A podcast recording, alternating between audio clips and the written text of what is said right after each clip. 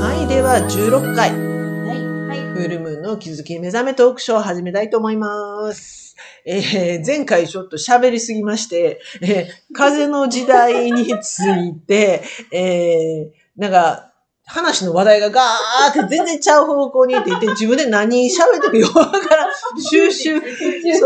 そうそう、収集つけへんようになったね。宇宙人は面白い。うん信じてる？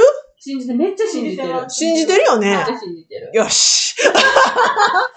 あの、近々、近々、多分、あの、この世界に宇宙人の情報が公にされると。私は信じてるんで、皆さんも楽しみにしましょうね。はい。で、えーっと、まあちょっと話は変わるんですけども、これから風の時代にあたって、なんか人の幸せ感みたいなのも、うん私は変わる気がしてるんですよ。うんで、なんかね、これだけね、こう世の中発達して、インフラも整って、で、えー、言った、まあみんながそのウェーズに食べれるようになってるにもかかわらず、なん、か、私幸せですっていう、あのーパーセンテージ、幸せ度数って結構日本低いでしょ？うん。で、世界で一番幸せ度数の高い国ってどこでした？間違ってたらあれ。ブータン。ブータン。多分、ブータン。電波で間違ってた。電波で間違って俺。でブータンと私も思うんですけど、80か90%の人が幸せやと思ってるよね。ただ、その、まあ、先ほど森山さんも言ってくれたけど、GDP はめちゃくちゃ低いよね。うん。ね、GDP が低いっていうことは、経済的には全然発達してない。インフラも整ってないにもかかわらず、幸せ度数がめちゃくちゃ高い。うんで、これに関して、えーっと、とまべちさんっていう人がね、本を書いてて、で、その中で、うんとね、なんかね、ちょっと題名忘れたんですけど、えーっと、人のその幸せっていうのは、実、実際はその欲望うん。欲望にめちゃめちゃ関係してると。うん欲求ね。で、欲求が多ければ多いほど人は幸せじゃなくなる。うん。求めれば求めるほどね。そうやわね。うんで、えーっと、少なければ少ないほど、やっぱり幸せ度数って上がるんですって。うんで、ブータン行ったことないから知らんねんけど、多分、その、宣伝もそんなないやろうし、うん、で、発達してない分、刺激も少ない、うん。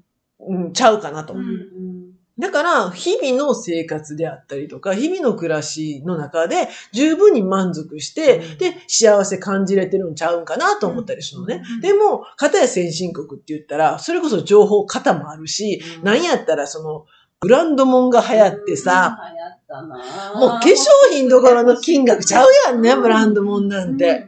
な、それがもう持ってたらなんか素敵みたいな。そうそう。誰も思ってへんねんで。でも、自分だけでね。そう、もっと、ほんまに、そやねん、思ってへんねんけど、これを持ってたら素敵って、あの、雑誌で宣伝されるから、うん素敵なんやとうん。これも、まあ、催眠術かかるわけやんか。モデルと全然違うよ 全然ちね。ゃう。似ても似つけへんのに、なんか持ちたいとなってまうねんな。で、持ってたらなんか自分がモデルになった気になんでねそう。そうそうええ女になった気がするんだね、本当に。とんでもない催眠術やんな。かかってた。でそんなこんなでもう欲求がもうエンドレスでうん欲しいもんが次から次から出てきて、ということは満たされへんが一緒に出てくるわけやんか。うん生まれた欲求に対して、それが消化されへんかったら満たされへんでうん蓄積されていくから、不幸せ度が増すみたいな。うんそういうトラップに、私たちは経済トラップにきっちりハマってたんや。うん。でも、まあ、これから風の時代になるやん。今、ぼちぼちやけど、めっちゃ流行ってるのがシェア。うんね？車もみんな持たんとシェアするわけやん。シェアみたいな。ねえね。ねえ、なんやって家もシェアするやんか。で、最近は服もシェアするやんか。うんカバンなんてブランドもんだって昔は買わへんかったら持たれへんかったもんが今はレンタルやん。うんいいよね。ね？ということは、そういう意味で欲求はめちゃくちゃ満たされやすくなってる。まあ、それでも、まあ世の中の経済のそのトラップは変われへんねんで、うん。変われへんけどさ、シェアされたら企業って持てへんわけよ。そうやね。買うてもろってなんぼやから、うんね、そうなってきたら多分企業体力も私は持てへんようになって、うん。まあそういうような、こう、目先のじゃないけども、その、こう、何か言いたいかわかるかな、うん 実用性の兼ね備わってないような会社っていうのは、多分しんどくなってくるんちゃうかな。淘汰されてくるっていう言い方が正しいかな。で今後は、きちっと実用性が兼ね備わった本間もんうん。が残ってくるやろうし、で、ほんまもんは、例えばシェアされてても圧倒的にこの、なんていうのかな、数が出れば、そこは多分生き残っていくもいくやろうし、で、私たちの欲求も当然満たされてくるやろうし、で、なんなら価値観も今後変わってくると思う。うん家っているとかね。うん。そうやね。住む場所にもこだわらんでいいような流れに今うんなってきてるね。なってきてる、なってきてる。うん。え、ブランド本のバッグいるとかね。うん。いらんな、よう考えたら。ねえ。でもうユニクロでもあったかい軽いっていっぱいあるやんか。うんこれで十分やわってうん。なってくるよね。ううん。そういう意味では人の価値観もどんどんきっと変わってくるやろうし、そうすると欲求度合いっていうのかな。こう求めるん。欲望っていうのはそういったものも多分ぐーっと少なくなってくるんちゃうかな。そしたら満たされる割合っていうかな、それもどんどん増えてくるやろうし、ほんなら幸せ度数っていうのも増えてくるんじゃねえみたいな。で、なんやったら価値観も変わってくる。前は自分が満たされてよかったんが、今度は一緒に楽しむとか、うんこの人が満たされ、自分、だってね、人ってね、自分幸せでないと人の幸せって望まれへんのよ。うん。そうそう。ですよね。うんでしょ、うんでみ自分自身が満たされる人がたくさん出てきたら、それをやっぱり他者にも与えたいって思う人たちが出てくるやろうし、で他の人たちにも思いやりとかさ、気配りとかっていうような時代にもなってくるんちゃう？うん。うん。だから私の中で、こんこれからの世界っていうのは、もうワクワクして、うん。楽しみで仕方がないのね。もう私もそうね。もうねうん絶対みんな幸せに近づいていってるような気がするから。でしょ、ね、今エアコンのない家なんかないじゃん。うん。はいでも、電気代高いから、うんちょっと寒くても我慢するやん。うん。そうそう。暑くても我慢する。我慢するの。めっちゃやびしょがさ、ちょ、寒ーとかなりながら、ちょっと上着ようとかって何枚か重ねてだるまみたいになって。昭和やってるやん。昭和えでも、フリーエネルギーになったらさ、もう全くいらんわけやん。ーもな、うんほならもう、あったかいも寒いもめっちゃ快適になるやろうし、う。いろんな意味でまた我慢減るやん。うん。よくね？常に心地がいいね。常に心地いい状態がもう当たり前のようにしてやってくる。うんいや、でも欲望に関してはど欲望はね、欲望はですね、自分でちょっと実験してるのがうあって、うんあの、オーナーも読んだって言ったかな、ゼロ？まあ、ゼロ？読んでねるんだ。うん。読んで、あれでも、願わない方が満たされるうんうんみたいなうんうんで、うんまあ、私は今、セッションに入れてるのも、ちょっとそういうのが絡んでるんで、うんうんうんどういうのかなって見てるんですけど、うん。じゃあ、満たされると、さっきお話したように、やる気が起きないのかっていうと、うんうんうん逆なんですよ。はいはいはい。なんかやりたいことがうん。湧いてくるって感じになるって感じかな。欲望だとほら、やらなきゃいけないとか焦りみたいな感じじゃないですか。なないって、だから欲しい。はいはいはいちょっとこう、重さとかが入るんですけど、そうじゃなくて、やりたいっていう感じ。が起きるので、うんなんか、もっと創作的になるんじゃないですかね。音楽やったり、うん絵描いたりとか、もっとクリエイティブな感じに。おー。本当に満たされたら、ほら、ギリシャの頃とか、うん。奴隷にみんなさせてたわけでしょ？うんうんうん。で、自分たちは詩かい、詩読んだり哲学したりしてたじゃないですか。あーああいう感じになるように AI がそこの奴隷部分っていうか、あー、になってくれるのね。うんうんうん。うんやりたくないことをやらなくていいもんね。そうなんですそうしたら、は産業革命とかもそうだったはずじゃないですか。うんあの人間がこう死ぬまで働くとかじゃなくて、うん豊かにするためにあれがあって。でそうやね。そう、労働で死ぬとかリスクはあって、うんうん働かなくてみんな豊かを目指してたけど、ずれちゃったけど、うん。ほんまの意味でそっちに向かってるんじゃないかなって私は思って私もそう思う。働かずに豊かっていうのが、もう、あの、目的やと思ってる。うんそう。うん私した時に本当の人間らしさっていうか、クリエイティブうん。な感じ、芸術的なこととうか、んうんうん。楽しむっていうのがやっと発揮できる。本当の意味でね。余裕があるもんね、うん気持ちに。そうなるかなと思ってます。万波さんは？何のことに関して 何のことに関して欲望が減って幸せになるみたいな。ああ、まあでも、最近なんかその欲しいものとかあんまりなくなってきてないですか？うんなくなってるこれが欲しいとか、あれを買うために必死で働くんだみたいなっていうか、うんもうこの数年前ぐらいから、うん。ほとんどないかも、欲しいものが。確かに。うん確かに。だからその欲しいものっていうのが、より目に見えないもの、うんだからその絆だったり、かっこよく言えば絆だったりとか愛だったりとかっていうものが、やっぱり欲しいものっていうかもう感じたいものに変わってきてるのが、なんとなくここ最近もっと分かってきたかなっていう。そうや物ね欲が全くない。ね欲しいはほんまないですね。なくなってきたわうん。確かに。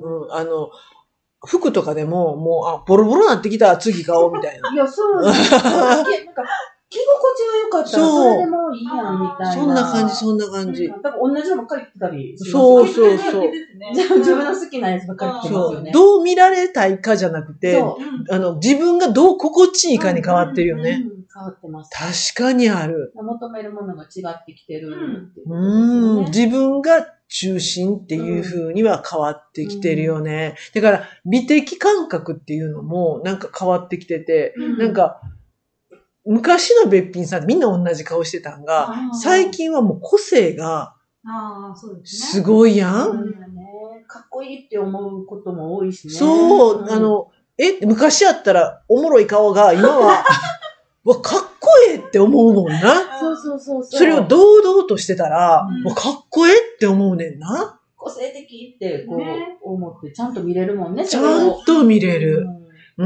個性として、だから私たちの意識も変わってるんやろね。うん個性として受け入れられる。もう昔のような、こう、と、概念的な、これが美しい、うんこれが醜いが、どんどん取っ払われてきてる気はする。うんそんな、うん、それは確かに思う。で、どんな子であってもみんな可愛いと思うし、うんなんかその中に美しさも見えるし、うん可愛さも見えるし、素敵さも見える。あの、えーっと、ほんま20年、30年前やったら、私もずっと本読んでるやん。そういう風に人を見、が見えるとか見なあかんみたいなこと言われてても、ほんまによう見んかって。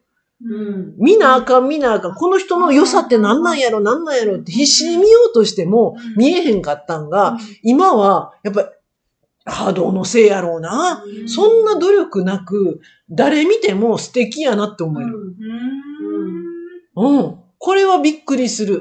なんかみんなフラットっていうか、昔上下がついてたんよ。この人はすごいけど、うんこいつはあかんな、みたいな。もうまるで世の中、社会のうん縦割りみたいな感じに、人にもそういうものが自動的にオートマティックで作られたんよ。でも今はみんなフラットに見える。どんな偉い社長さんであっても、普通に、あの、なんていうかな、コンビニでバイトしてる子であっても、みんな一緒に見える。ただ、フラットに見える。で、どっちも素敵に見えるのが、あ、自分でこんなに価値観変わったんやっていうのは感じるわ。これ私話ずれてる？大大丈夫。うん。だから、あの、現実の作り方も結局求めるものがやっぱ変わってくるから、作られるものもどんどん変わってくるんかもしれへんな。私だけじゃなくて、世の中の人みんなが変わってきてるんちゃうかなと思うわ。うんみんなそういうことに気づき出してる人がすごく増えてるね。多いよね。うん多いよね。昔は私こんなこと言うと頭痛いと思われたけど、今はね。ねえ、もう一番がこの前のな、まん、万波さんっていう人？あまだ可愛い人可愛い可愛い。私のこと頭痛いやつやって。頭おかしいだろ、そのいや、ここまで付き合ってででも感染してしまったみたいな。感染したのもろ感染やみたいな。すごいな、もそう洗脳と感染の間が分かれへん。そうせ難しいやろ難しい。難しい。洗脳なんか感染そうなんかっていうね。だから、私が、その、魂の役割っていうのが、そのヒューマンデザイン的に言ったら、その、感染させるっていう。うんで、感染させると、それから、えっ、と、貢献っていうね、うんサービスって英語で言ったら、二つがあって、は？って思ってて、うんえ何感染させんねん。え、この、この時期に感染やばいやろ、みたいな。怖いやでも、あの、もっと詳しく読んでいったら、その文明の変革時に、えー、すごい影響を与えるみたいなことらしくって、全然ピンときてなかったよ。うんうん。だって何感染させんのかなって思ってて、で、ここ最近になって、ふっと周りを見回したときに、まあ前のまなみさんもそうやけど、感染者や。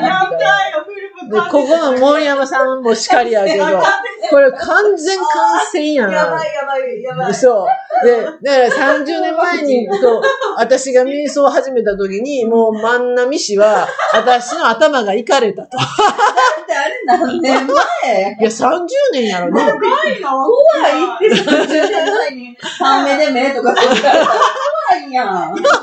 今はわかるよ。でも怖かったよね。そうそうそうそう。あの時ぐらいから、だから私は、もう、うわっていうか、目に見えへん世界に引き、もう引き込まれていたから、役割やな。先にその情報を取って、で、自分の中に取り込んで、周りに影響を与えるよ。で、あの時、あの、薬局やってたから、で、うちの働いてくれてた従業員ということで、薬局のオーナーが突然瞑想を始めた。やばいと思えへん。やばないな。ドラッグそう、ドラッグの違うやろみたいな。やばいってずっとそうそう、東京から先生読んでな。なんかすごい先生がどこかしらが読んで、なんか事務所、なんか店の裏でやってんねん。そう、瞑想か。そう。で、当時集まってくる生徒さんたちもみんなちょっとあ目がいってような、ような、なんかそんな人らばっかりやってんな。どこから来たそれ。どっから来んねやろっていうどっから来たんやろ。なあもう探してくんねん、インターネットで。え私はもう別に私だけでもええわと思って読んだら、もうあっという間にその時の変人ばっかりが10人ぐらい集まっー、て。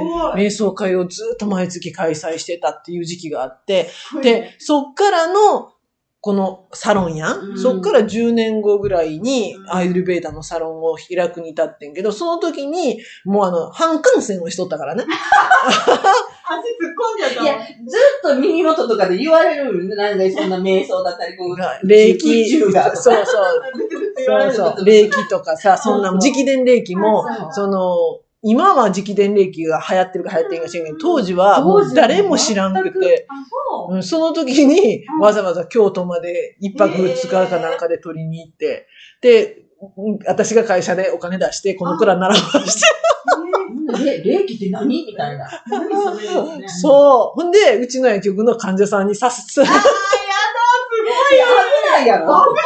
今じゃないで、彼もめっちゃ前やからな。そう、20年ぐらい怪前。しい怪しい。めちゃくちゃ怪しかったけど、声かけてたんですか？ね、普通に、あの、ベッドまで置いて、やってたもんね。霊気施術をしてた薬局やった。それもドラッグストアやで。で、いちいち早いね、私ね。ドラ、その時もドラッグストアがない時にドラッグストア始めたドラッグストアの隅にベッドを置いて、で、そこで霊気もして、なんやったら、あの、当時ハーブティーを山積みしたりとか、その時はハーブティーなんか、まずくて飲めへんみたいな人が多かったから、かやってることめちゃくちゃやったな。すごいね。とんでもなく早すぎて。うん。で、で、スピリチュアルの素の字もない時にスピリチュアル言うて、このサロンもしだしてて。あなあ、でいちいち何でも10年早い。やっと、やっと時代がちょっと追いついてきてくれてるんかなーって今は思っていて、で、そういうのが多分いろんな次の時代に対して、ぶほんまに今文明がまさしく変化、変革しようとしてる、この先駆けでさせられてたんやな？うん、で、やっと今になってうん、腑に落ちた。で、その、まあ、ヒューマンデザイン的な、その、魂の目的っていうのも、最初何回聞いても、何回読んでも、は？って思っとったよ。うんうん。やっとここに来て、確かに。で、ここに目の前に二人おるやん。感染者がね。そうやばい。で、もう森山氏も最初な、うち来てくれた時にはトリートメントはできたけど、私はこういうことに一切興味はないですとかって言い聞いてたもんな。いや、超怪しいなって思ってたから。いねや、普通の子やなと思ってた。だそう受けてもうわかんないし。で、私そんなん全くわかりません言うてる子がやで。な、さっき私の、あの、潜在意識まで触っとったからさ。すげえよ。すげえすげえよ、マジで。もう、あ、あ、何年？もうほぼ10年近く追ってくれたな。踊ってくれんのかな？この10年での進化ってすごいよね。違う人になりました。顔は一緒ですけど。めっちゃ感染してるやん。完全感染させてるっていうことに気づきました。まあ、このラジオ聞いてくださってるお客様方も多分やけど、知らん間に、知らん間に万波市や森山市を通して、あの、あの、感染は広がっとる。そうそうそうそうそう。でも敏感な人多いもんね、やっぱりお客さんは。すごいね。こんな感じで今年1年も皆さんいろいろありがとうございました。ありがとうございました。まえー、フールムーン来年も、えっ、と、が、あの、楽しんで、うんはい。皆さんのお役に立っていきたいと思います。はいで、えーこれから情報の時代と言われます。えーこの前の二人、違う意味での情報を引っ張ってくるんやけど、私の欲しい情報全然引っ張ってきてくれないんで、頑張って私は、あの、あの、YouTube、Twitter、あさりまくって。はい。あの、新ネタ持って来年もまたこのポッドキャスト挑みたいと思いますので、は皆さんまた来年もよろしくお願いいたします。皆さんおどうぞ。はい、ご挨拶どうぞ。はい、良いお年を。良いお年をはい、良いお年をありがとうございました。ありがとうございます。